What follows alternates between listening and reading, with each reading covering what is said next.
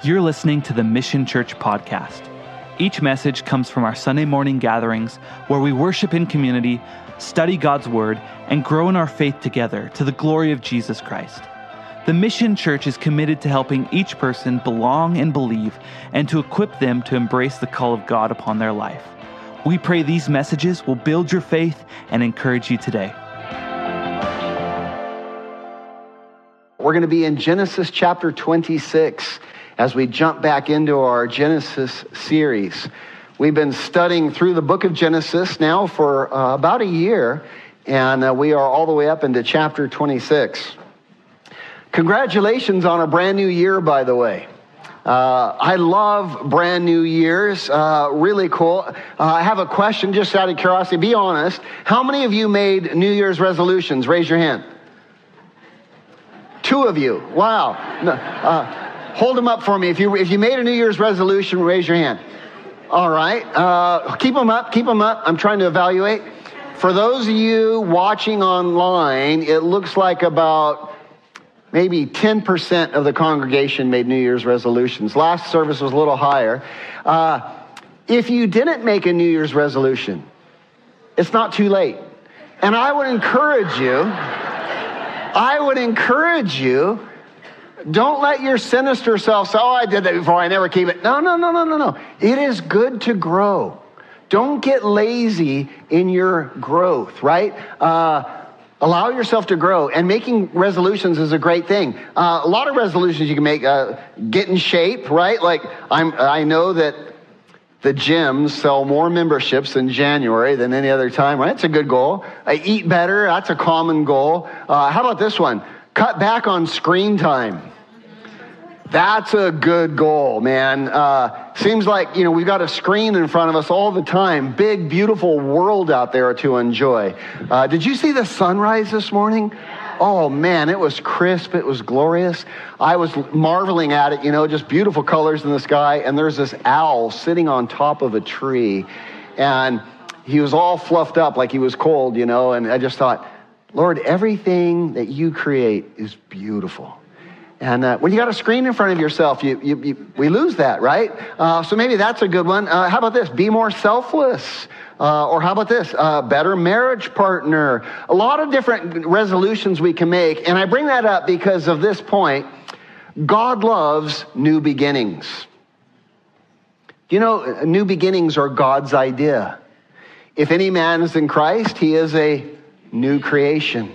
God had uh, the Day of Atonement. It was a new beginning. His mercies are new when? Every morning. Every morning. Why? Because God loves fresh starts. Uh, uh, it's who He is. And I would encourage you, He loves fresh starts because they're powerful. They're powerful. It's how we grow. Uh, today, we have the ability to make a fresh start in this new year and to change our lives for the better. And the reason that uh, new beginnings are powerful is because they invite us to take new steps that maybe we wouldn't take otherwise. And I want you to know getting started is like half of the battle. So just get started in this. Uh, I have found that in life, there are no big steps. When I was a young man, I kept looking for the big steps in business, like what do you got to do? Uh, or the big steps in this. And, and you know what I found?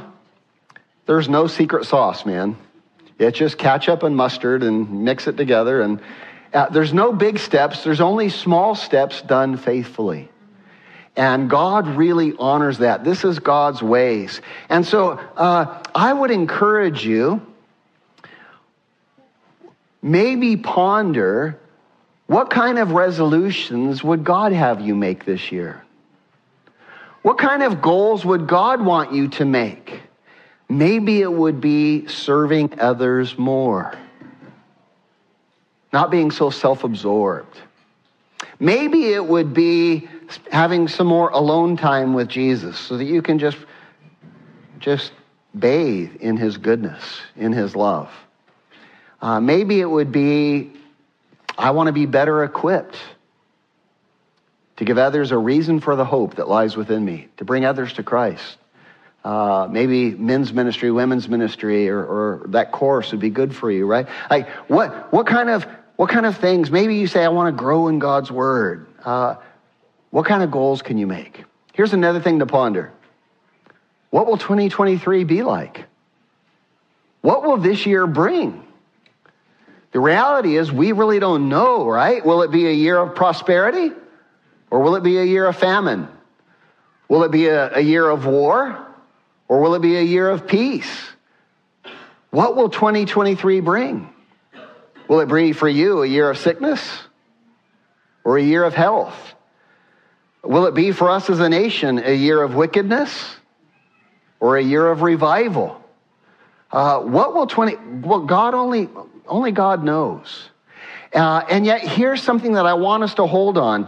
If we set the right goals for 2023, if we set intrinsic, Christ centered goals, here's what I know we will thrive, we will be abundant, regardless of whatever 2023 brings. And that is the value of setting right resolutions and right goals. Let me give you a verse, if I can, uh, Jeremiah 17, to kind of illustrate this. Um, do you hear the kids outside? Yeah. Sounds great, doesn't it? Uh, you know what I want? I want the kids to hear you. I want the kids to hear mom and dad reading the Bible. Wouldn't that be great? So let's uh, let's let them hear us really loud. Let's read. Blessed is the man who trusts in the Lord and whose hope is in the Lord. For he shall be like a tree planted by the waters, which spreads out its roots by the river, and will not fear when heat comes, but its leaf will be green, and will not be anxious in the year of drought, nor will cease from yielding fruit. Here's what that verse says Hey, set right resolutions with me as you begin your new year. And if you do, no matter what happens in the world famine, pestilence, or prosperity you will be fruitful and thriving because you are rooted and grounded in my ways. And I find it very interesting as we jump back into Genesis chapter 26. Find your way there if you haven't. Genesis 26. As we jump back in, we took a break for Christmas. We go now back verse by verse, right exactly where we left off. And here as we begin this new year, God has designed it where this chapter speaks to these very things that we're talking about. And the title of the message this morning is How God Leads. How does God lead us? What are his ways? Uh, now, I want to put a disclaimer. We cannot put God in a box. And so when I teach today about how God leads, I'm not saying this is the only way he, God is sovereign and he does whatever he wants, right? Uh, but he is the same yesterday, today, and forever. He never changes. And so we can learn some things as we look at how God leads Isaac here, and we will see that there is some precepts of how God leads in our life that we can hold on to, that we can embrace, and that we can uh, be aware of so that as He leads, we are in line and in step and in sync with His leadership. And uh, so that is our goal here. Um, this story is a powerful story, and I think there's a lot to, uh, uh, to glean from. So let's jump in, uh, Genesis 26, and let me pray as we do. Lord, as we open your word, we do it with reverence. Lord, we pause, and we ask that you would give us eyes to see what your word would reveal to us today. Lord, we need you. We need your spirit. We've gathered in your, in your name. We want to worship you. We want to know you. But Lord, you're a spirit and we're flesh. So have mercy on us, Lord. Lord, we have a hard time loving people who we can see. How do we love you, a God who we cannot see? Lord, open our eyes that we might understand how to do that. Lord, speak by your church to each and every, by your spirit to each and every one in your church today. For we ask it in Jesus' name. And everyone said, Amen. Amen. Chapter 26, verse 1. Now there was what? A famine in the land. Interesting. We have no idea what the year holds. Now there was a famine in the land. Besides the first famine that was in the days of Abraham. Uh, this is the second time the word famine is used in the Bible. Uh, it's referring back now to the first time it was mentioned, there was a severe famine. And when that famine happened, Abraham went down to Egypt, right? Uh, uh there was a famine in the land. And look what it says. And Isaac went to Abimelech, the king of the Philistines, on his way to Gerar. Uh, uh, Isaac is going down to Egypt just like his father had done. Uh, Gerar is in the very southern border of, is, of the promised land, this very southern border of Israel. It is about as close as you can get to Egypt and still being in the promised land. And he's heading down because he's going to Egypt. Uh, and he see, he's there in uh, Gerar. This was a Philistine town. And the king of that town, we just read, is who? Abimelech. And Abimelech is a title, not a name. It is a title of the Philistine kingdom, the king. Uh, kind of like uh, the king of Egypt is called what? Pharaoh, where the king of the Philistines is called Abimelech. Abimelech means, it's two words. It means my father is king. Abba, it means father, and Melech means king. Abimelech, uh, my father is king. And so he, uh, Isaac is going down into Egypt and he stops at Gerar and he meets uh, with Abimelech there. Verse 2. Then the Lord appeared to him, that's to Isaac, and said, Do not go down to Egypt. Live in the land which I shall tell you. Dwell in this land, and I will be with you. Uh, what a promise. I will be with you. And now God is going to re, just uh, uh, re, reiterate the, the Abrahamic covenant. God is going to reconfirm this Abrahamic covenant uh, with Isaac uh, that we learned about in Genesis 12. He says, Dwell in this land, and I will be with you, and I will bless you. For to you and to your descendants I will give these lands. Uh, how much land did Isaac own right now? None. He's living in tents. His father Abraham had lived in tents. Don't own any land. But God once again reiterates, I'm going to give you this land. And I will perform the oath which I swore to Abraham your father. Isaac, I haven't forgot. I'm going to give you this land. I am with you. Uh, my promises stand. Verse 4. And I will make your descendants multiply of the stars of heaven. Uh, Isaac only has two kids, Jacob and Esau. They're grown now. Only two kids, not a great start to a great nation. God says, I haven't forgotten. I know you're in a famine. I know you only have two kids, but I am going to do all the things that I said I was going to do. Uh, I will give your descendants all these lands, and in your seed, all the nations of the earth shall be blessed. If you've been with us, if you've been studying in Genesis, you know this is a promise of what? The Messiah. The Messiah is going to come through you. And through you, Isaac, all the nations of the earth will be blessed. The only way that can happen is through the Messiah. And today we know this has been fulfilled. All the nations of the earth blessed because of Jesus Christ.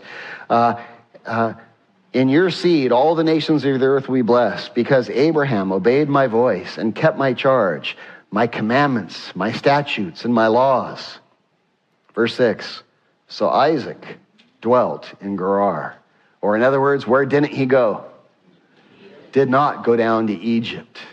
Uh, there are some things uh, that I would like to look at in this. This story reveals a common discourse on how God leads us. Uh, and by when I say that, I mean us, I mean us who are born again. If you are not born again, this is not how God leads you. Uh, you need to be born again. If you have not made Jesus your Lord and Savior, today is the day. It can be a brand new birth for you. You can be born again. Uh, come and talk with us after the service. And uh, Jesus says, All who come to me, I will in no way cast out.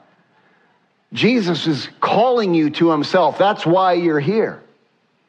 So if you are here and you are not born again, boy, come to Christ. Come to Christ have a new birth in 2023 and watch Jesus work powerfully in your life. But for those of us who are born again, there are some, there are some precepts here, there are some common discourses here of how God leads us. And I want you to see some things here. The first thing we noticed is there was an event. An event. What was the event? A famine. After the famine, there was a human response. What was the human response? I'm going to Egypt. Uh, after the human response, there was a divine action. God shows up and says, Hey, want to talk to you. Uh, after the divine action was God's command. Uh, hey, don't go down to Egypt. Stay in the land. After God's command were some promises, some rewards of why I'm instructing you in these things. And after that, there was our ethos. Uh, ethos? What is ethos? That's a word we don't use a lot. Let's talk about it for a second just to get that on the table. What does ethos mean? Ethos. What does it mean? Let me hear from you. Maybe I should have used a different word. Ethos means the characteristic of something, the character of something, or the, the overarching uh, uh, substance of something, the ethos. If we said the ethos of the 60s was free love and sexual revolution, didn't work very well, by the way. Uh, brought in AIDS uh, and all kinds of other problems. Uh, but that was the ethos of the 60s. The ethos of 2020 decade so far has been woke ideology, maybe. I don't know. I'm not, I'm not making a political statement. I'm just trying to just define, don't, don't get mad. I'm just trying to define what ethos is, right? Ethos is the, the, the character of something, the, the substance of something, uh, what it's made of. And this is a common discourse on how God leads us. And we're going to unpack each one of these so that we can grow and understand and, and, and participate in God's work in our life.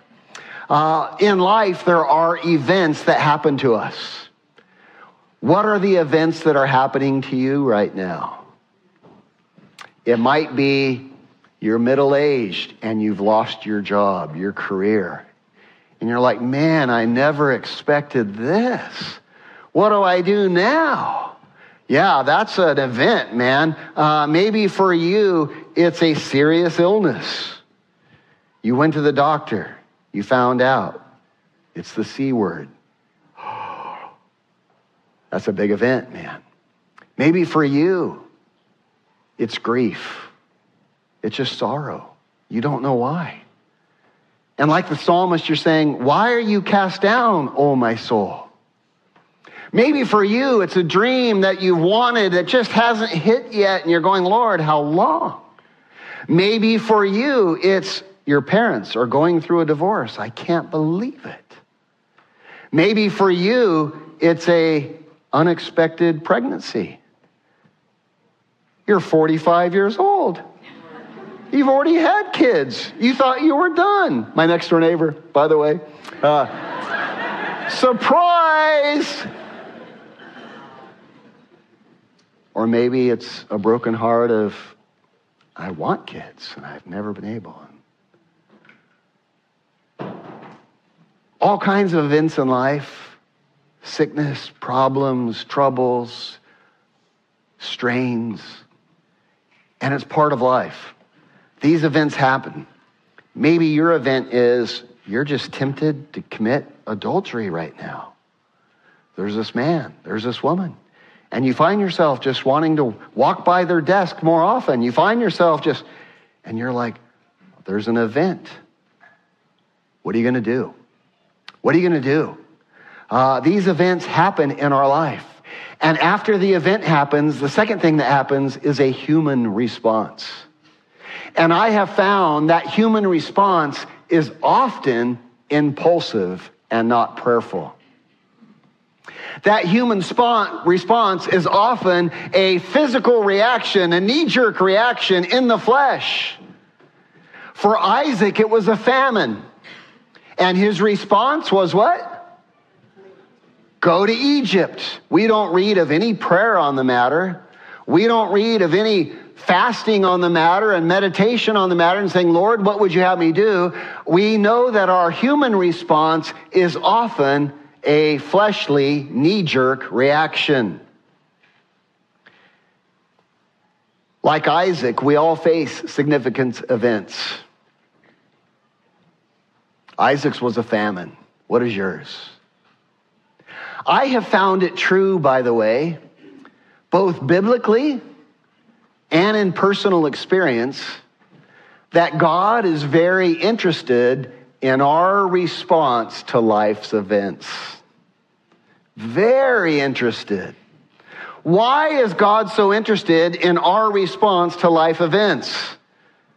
Well, because it reveals the depth or lack thereof of our faith and our relationship with God. Uh, famine comes, we don't even pray, we just respond. What does that reveal about my faith, about my walk with God? Now, the reality is, God already knows the depth of my faith and the depth of my walk with God. So, why is He so interested in that? Well, He wants to reveal it to who? To us. You see, we have a big problem. Do you know what that big problem is? We think too highly of ourselves. Here's what I know about us a room this big, this many people. Well, there are those here who think they're better than they actually are. And do you know who that is? It's the person sitting right next to you. and it's the person sitting right next to them. And it's the person speaking to you. We all think that we're better than we actually are. It's called a sin nature. And God will use life events to reveal some things to us so that we deal in reality and not in fantasy. So that He can actually grow us.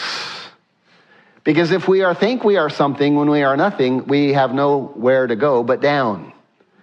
But if we understand who we really are, we will lean on the Lord, we will seek His face, and He will work in our lives. Uh, Life's events reveal who we really are. Let me illustrate it this way. How do you know if someone is a good soldier? Do you find that out in the mess hall? The mess hall is the place where you get food. Uh, do you find that out in the cafeteria? Where do you find that out? On the battlefield. You get the soldier on the battlefield and you realize, wow, what a great soldier. Wow, what a not so great soldier. Wow, what a great soldier. It's the battlefield that reveals how good of a soldier you are. And the reality is, is by our sin nature, we have a tendency to think we're better soldiers than we actually are. Jesus, uh, on the night of his betrayal and arrest, took the disciples into the upper room and there he girded himself like a servant and he washed their feet. And then he served them at dinner. And he had communion with them. We're going to partake communion after the service today. And after communion, he took them down to the Mount of Olives, which is just right across from where they had the, the Last Supper. And they go to the Mount of Olives, and Jesus is going to pray there. And before he does, he tells them, all of you, will be made to stumble tonight because of me. All of you will deny me, as it is written in the scriptures. Strike the shepherd, and the sheep will scatter. All of you tonight will be offended because of me. And Peter heard these words. And do you know what Peter said? Not a chance. Not a chance. I would never be offended because of you, and I would never deny you. I would even die for you, Jesus. Now, question for you Was Peter lying? No. Did that happen? No. Well, then which one was it? Well, he was lying, but not intentionally. What was the problem? He really saw himself that way. And because of that, God could not use him as powerfully because he was delusional about who he really was. And so Jesus was arrested. Peter had a little bit of trial, and he denied Jesus three times. And just as Jesus predicted, before the rooster crowed, you will have denied me three times. And that all happened. And, and it reveals something to us. Uh, we may think of ourselves better than we actually are. And this morning, may we be aware of that liability. May we look at this story and may we not think of ourselves better than Isaac. And may we go, wow, I can't believe Isaac went down to Egypt. What was he thinking, man? No, no, no, no. This was a famine. And Isaac was worried about providing for his family. Isaac was worried about losing his company, all his employees. Isaac was worried about losing his business. And Egypt looks pretty attractive right now. Why? Well, because there's food in Egypt. Why is there food in Egypt? Because they have a Nile River that flows. And when there's a drought, there's water and they have irrigation that they've done through the Nile River. And not only is there that, but there's wealth and prosperity and, and all kinds of things down there, sensual entertainment and all kinds of fun activities. There's a famine here, man. Nothing's happening. We're starving. My company's going in trouble. Let's go down to Egypt. That's a temptation. I want you to know life's events are real and they are difficult. Fortunately, uh, even though Isaac makes the wrong decision, what's his decision? There's a famine. What's his decision? Go to Egypt. No prayer. Go to Egypt. Egypt is a picture of the world, by the way, the world's ways. And uh, the world always looks attractive to us when we're facing a difficult situation. Let me give you another example. You can, get, you can be in a situation where just telling a lie would get you out of that situation. And how hard is it to speak the truth? Do you know what the lie represents in our story today? What does the lie represent? Egypt. Are you going to do it your way, the world's way, or are you going to do it God's way? And we're faced with these events all the time. And so he says, I'm going to go to Egypt. And the good news is, when we face an event, this is how God leads. There's a divine action. What happens when he faces this event and he starts going down to Egypt? What happens? God shows up. God shows up. And fortunately, God does not leave us alone in our trials if we are born again. He guides us. There's a divine action. God shows up. He speaks to Isaac, and he does the same thing for us. Now, we do not know how God spoke to Isaac. We don't know how God appeared to Isaac. We read our Bibles and we like to fantasize, oh, I bet it was the Shekinah glory of God. I bet like the ground began to shake and a bright light came up and a boo, tractor beam came down and God, a booming voice said, Isaac, don't go down to Egypt. Could have been. God is more than capable. That's nothing for him. His radiant glory is unbelievable. And we don't know how God appeared to, to Isaac, uh, but it may have been a small, still voice, is how God appeared to Isaac. We read in the Bible that this is most often how God moves. Just a small, still voice. We read of the prophet Elijah, and Israel was in big trouble. The religion in Israel had become incredibly corrupt. Nothing new under the sun. The government had become incredibly corrupt. Ahab was the king. He was a wimp.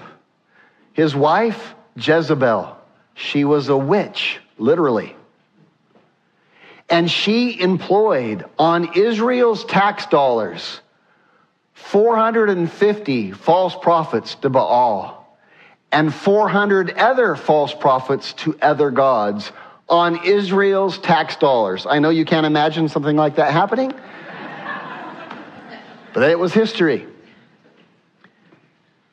And God's people were oppressed, and the nation was in great bondage, and it was crumbling under their horrible leadership. And Elijah comes, and he comes to the nation Israel, and he says, Why are you guys worshiping all these other gods? Well, here's why because they were sensual. They were sexy, man. They were attractive. And God, Elijah, God sends Elijah to, to the people. He says, How long will you stand between two opinions? If God is God, serve him. But you can't, you can't be calling yourself believers and be doing this. And so he sets up a, a test and he says, Hey, if God is, uh, you know, we're going we're to make an offering to the Lord. And well, the, the, if God is real, he'll, down, he'll come down and he'll consume this offering. And you guys make an offering to your false gods, and we'll see what happens. And so they do. These false prophets, all 850 of them, they make a, a, a, a sacrifice, and they dance, and they do their chanting, and they do their prayers and incantations and everything else, and nothing happens all day long. Finally, at the end of the day, God, Elijah says, That's enough. And he says, Now let's call upon the true and living God. And he puts us an offering on the altar and he says, Pour water all over it, so just to make it even harder. And they pour water all over it, so much so that it even fills up, a giant pools up all around it. And now Elijah prays and he says, God, if you are the true and living God, reveal yourself, consume this sacrifice. And God sends fire down from heaven, consumes the sacrifice, torches all the water, dries it up, and Elijah says, If God is God, serve him. And he calls the people, and they slaughter the 850 false prophets right then and there. You've got to make a stand if God is your God. You've got to make a stand. The strangest thing happens.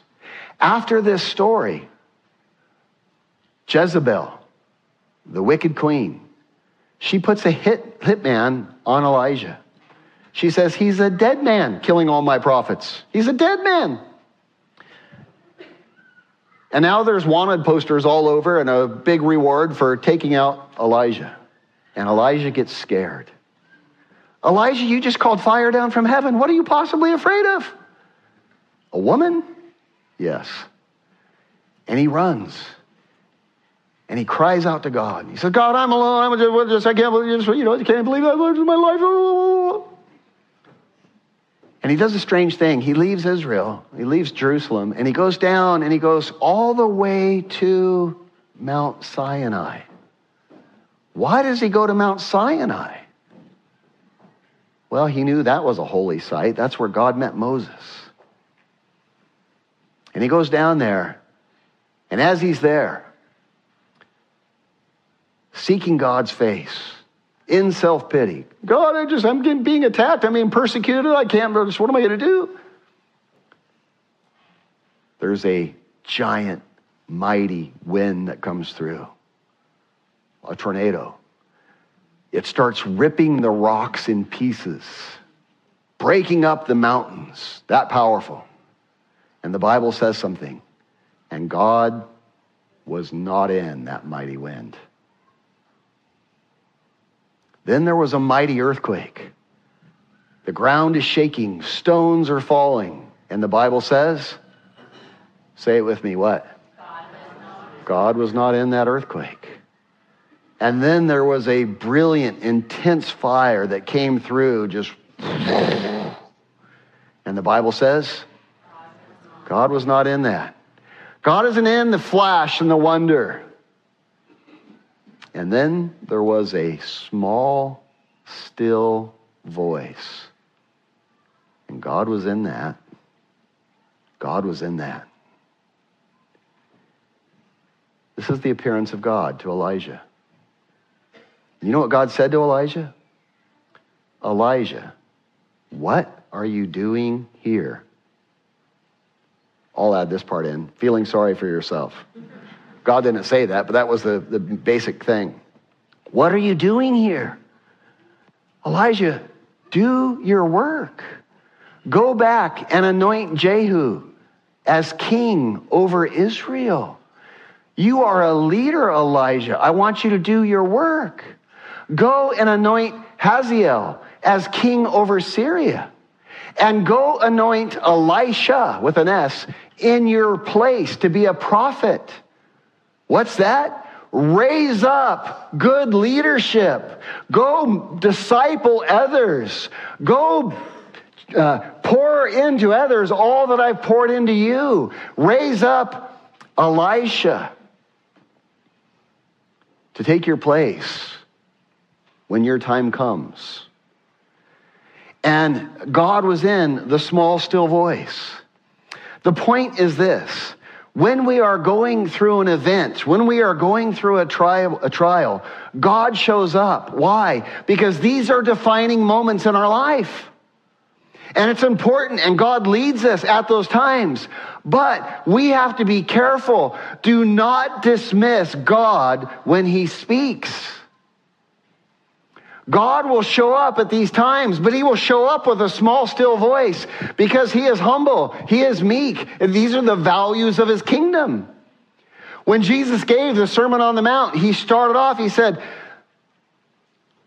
Blessed are the poor in spirit, for theirs is the kingdom of heaven. Blessed are the meek you see, there's a meekness about God. These are his character traits. These are his values. This is who he is. Do not dismiss God when he speaks with a small, still voice. Uh, God speaks, but he doesn't force us. And we have to be listening. When God speaks, do not dismiss him as Peter did. All of you are going to deny me. Not me. Oh, you might want to listen to that voice, Peter. Well, then, Lord, what should I do? That'd be a far better response. But you see, that small, still voice is so small, is so still, is such a humble, gentle voice that we can easily dismiss it. I've dismissed it. Driving down the freeway, Dave, why did you talk to Lisa that way? I don't know. She did this. Uh, okay. Uh, may we not dismiss his voice when he speaks. It is common for us to dismiss that voice. Many do. And their lives are fruitless and barren as a result. But those who heed that voice, oh, their life is rich and abundant.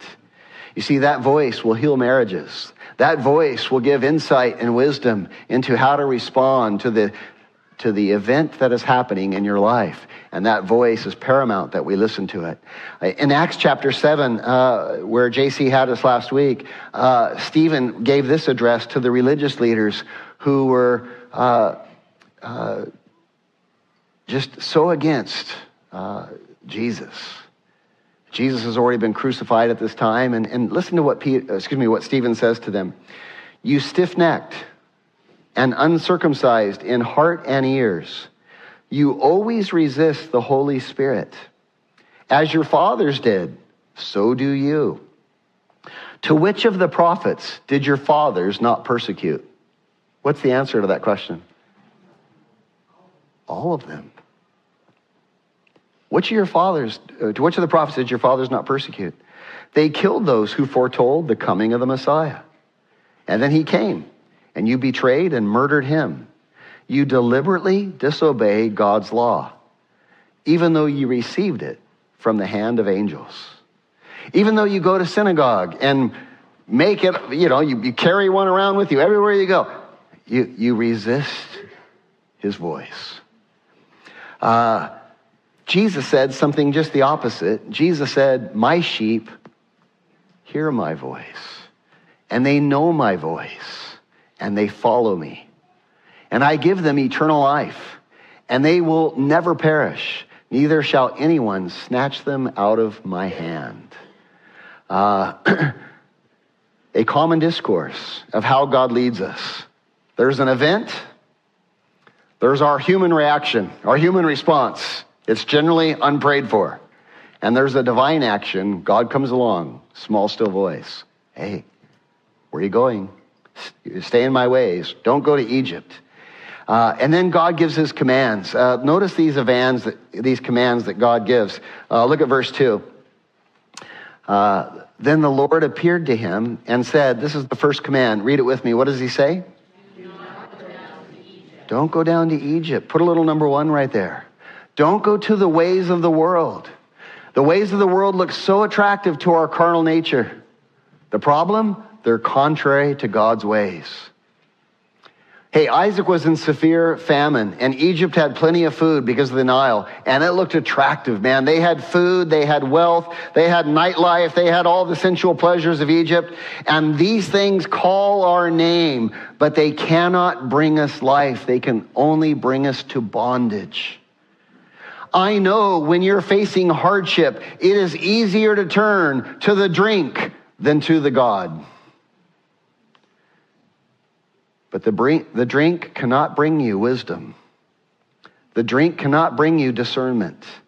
And the drink will, cannot deliver you into a fruitful land. It can only bring you into bondage. Man, I know when the world is crashing down on you, it is easy to go up into your cave and to turn on that computer and to look at attractive things. But it cannot deliver you from your problems and it can only bring you into further bondage. And the moment you turn that screen off, you will walk away feeling twice as condemned and twice as much of a failure.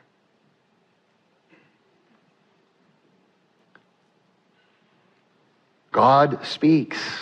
Don't go to Egypt. Don't go into the things of the world, even though they look attractive. And I want you to know something. Think of this. By not going to Egypt for Isaac, what did that mean?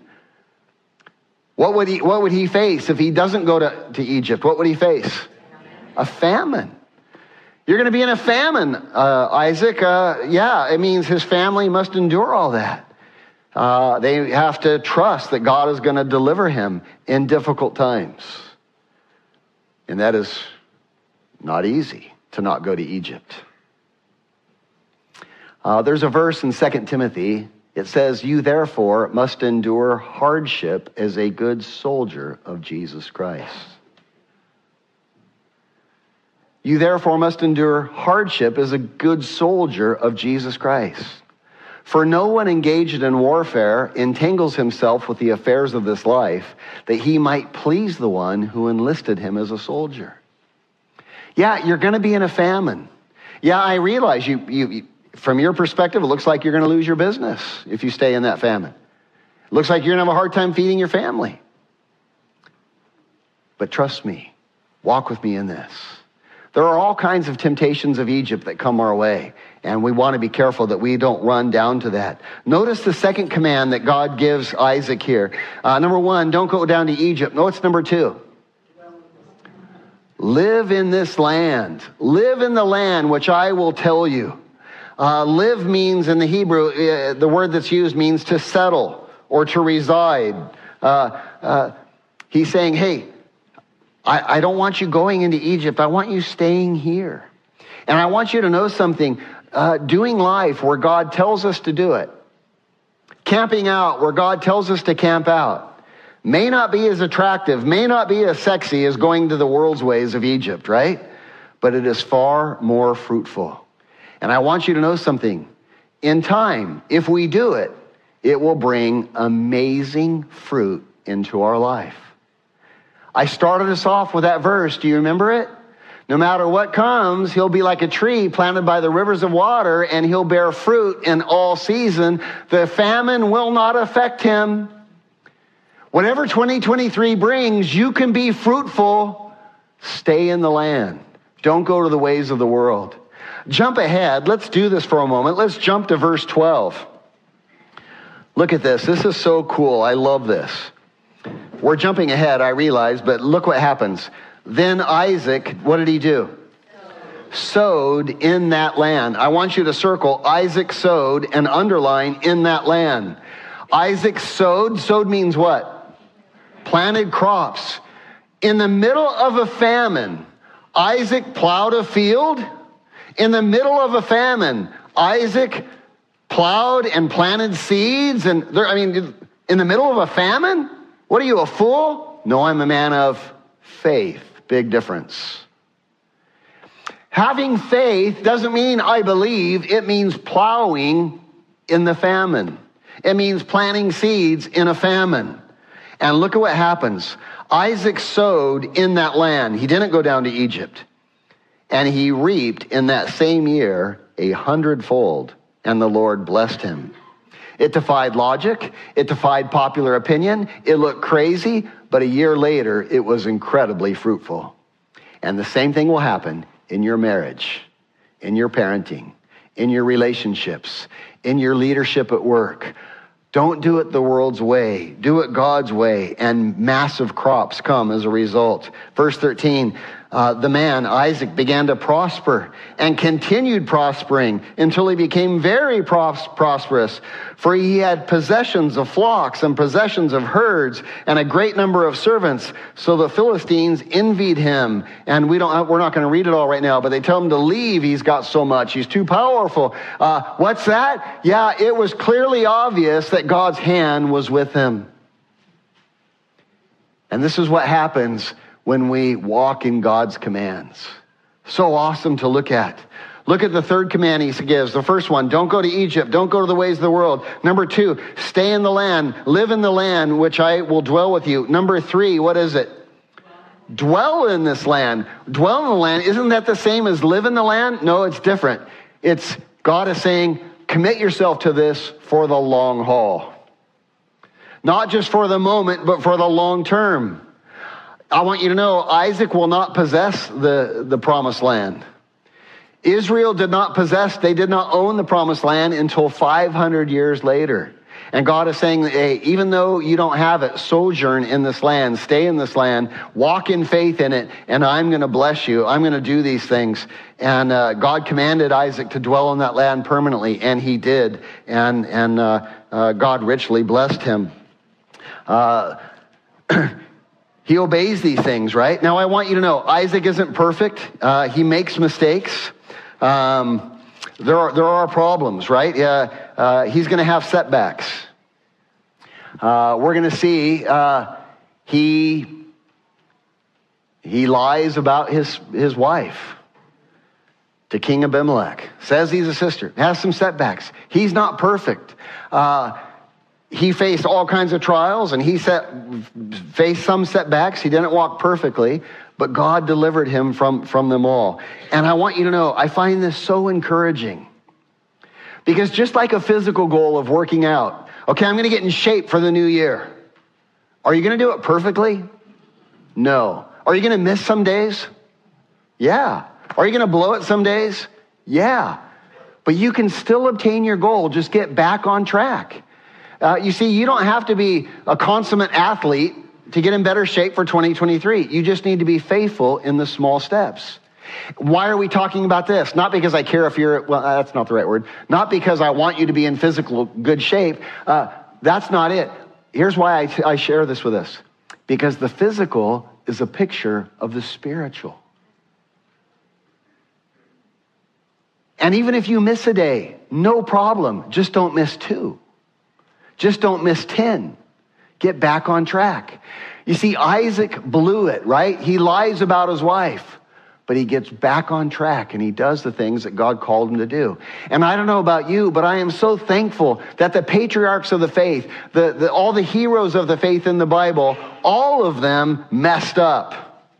And all of them blew it. And all of them failed. And all of them made big mistakes. Why am I thankful for that? Because I mess up all the time.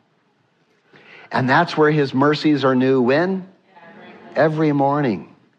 Lord, I blew it yesterday, but today, man, I'm back on I'm back on track with you. Paul would say it this way, one thing I do. One thing, Paul? Yeah, one thing I do. Forgetting those things which are behind, I press on, I press forward towards the upward call of Christ Jesus. I forget my mess ups of yesterday and I say, Lord, today, brand new day, your mercies, I can't wait to walk with you. Uh, uh, that is the beauty of our walk with Jesus. And I am so thankful uh, that God leads us and gives us that much mercy.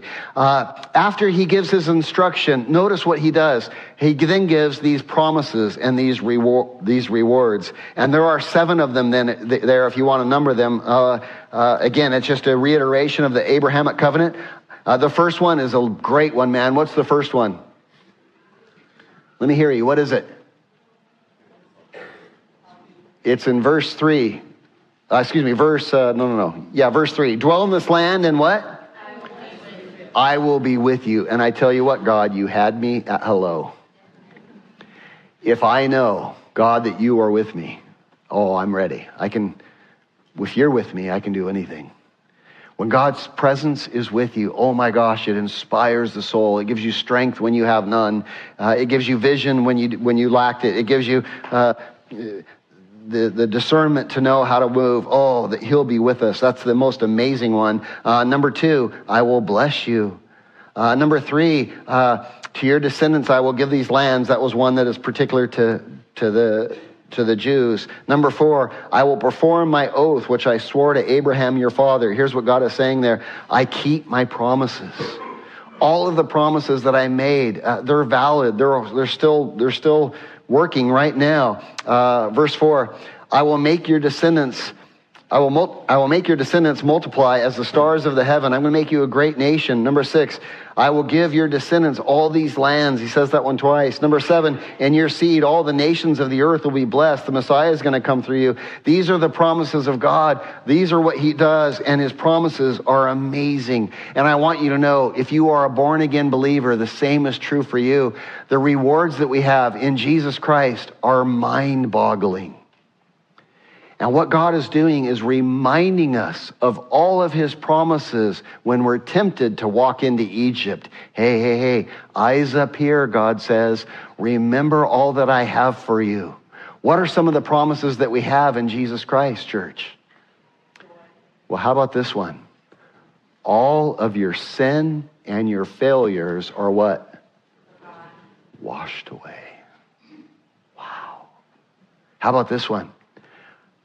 The perfect righteousness of Jesus Christ is imputed to you freely. Oh my gosh. God is going to, is going to make me perfectly righteous in Christ. That's how he views me. Amazing. Uh, amazing promises are ours. They're mind boggling. How about this one? I will never leave you or forsake you. How about this one? You are sealed by the Holy Spirit unto the day of your redemption. Nothing can snatch you out of my hands. Your salvation is secure in Christ. How about this one? I will give you eternal life in a glorified body. Oh my gosh. We all want to look younger, live longer. Uh, good luck with that, man. Good luck with that. Every year I'm amazed. This package gets worse and worse. And at best, 80, 90, 100 years at best.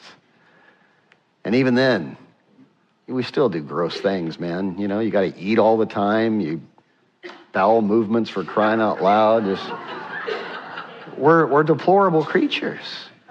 Have you noticed this about your flesh? I'm not being I'm not I'm not I'm not I'm not looking for cheap humor. That wasn't my goal. I'm trying to illustrate something. Bear with me. Have you noticed this about your flesh? Everything it produces stinks. You wear deodorant. Why? Because you stink. We put perfume, we brush, we do everything the flesh produces stinks. It's wearing out. But we have a promise of a glorified body, eternal life in Jesus Christ. Amazing, right? Uh, the incredible promises. Not only this eternal body, we have this promise that Jesus Christ we are going to rule and reign with him in righteousness on this earth in glorified bodies. Wow. For a thousand years. You're going to have a glorified body like Christ where you can come and appear and you can disappear and you can walk through walls and you're going to, you're going to reign on, over mortals on the earth. Uh, how about this promise? At the end of that thousand year reign, God's going to wipe out this earth and there's going to be a new heaven and a new earth. World without end. I mean, oh my gosh, the future that God has for us, endless promises are ours and in Jesus Christ. Paul would say this way I reckon that the sufferings of this world are not worthy to be compared with the glory which will be revealed in us. For the earnest expectation of the creation of us eagerly waits for the revealing of the sons of God. Uh, that's Romans 8. Uh, this there, there's amazing promises and god says hey when you're going through these events keep your eyes on my my my rewards that I have for you. And lastly, after God reveals his promises, he establishes our ethos.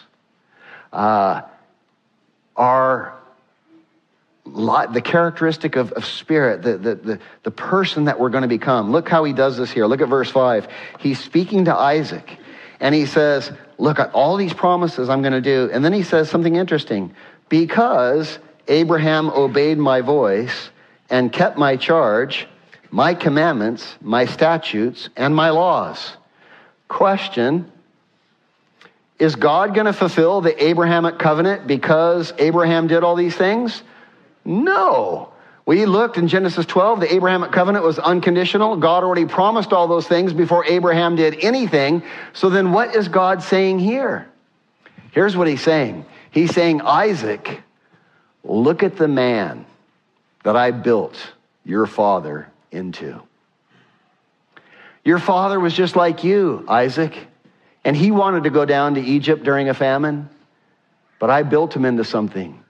He walked in my ways, and he became a man of substance a man of character, a man of wisdom, a man who was respected and admired, a pillar of the faith, the father of the faith, an icon of a godly man. I did that work in him, Isaac. That was me. And I'm doing that same work where? In your life. And Christian, as we get ready to partake communion, I want you to know this is the work that God wants to do in you. And this is how he leads. Put that slide back up for me that reveals all those six things again. There's an event, right? There's an event. And there's a human, a human response to that event, and it's often a knee jerk reaction. We need to be careful there. And then there's a divine action. God shows up and he speaks and he says, Hey, he gives commands. Don't go down to Egypt. Stay where I've brought you. And then he reveals his promises. And Dave, this is your heritage. This is what I will do in your life if you walk in my ways. And Dave, this is your ethos. This is who I will make you. This is who you will become. And the same is true for me, and the same is true for you. This is God's work. It is by his righteousness because he is the good shepherd, and he leads us in paths of righteousness for his namesake as the good shepherd, and he builds us into something substantial. We are going from glory to greater glory. And we are being transformed and conformed into the image of Jesus Christ. And I want you to know something. That is a masterpiece work of God. For we are, we are his poiema. Uh, we are his workmanship. And he's one heck of a sculptor, man. One heck of a sculptor. This is how God leads. May we let him lead us. And this is his work. And may we embrace it. May you hold on to it. And it all begins, it's all made possible by Jesus' work on the cross. Without that, there is no help. For there's no other name under heaven by which man can be saved, can be built, and can be sculpted. You may freely share this message with others as long as you don't charge for it. Support for these broadcasts comes from your generous donations that allow us to give away our materials for free. To participate with us, please visit our website at themissionchurch.net. God bless.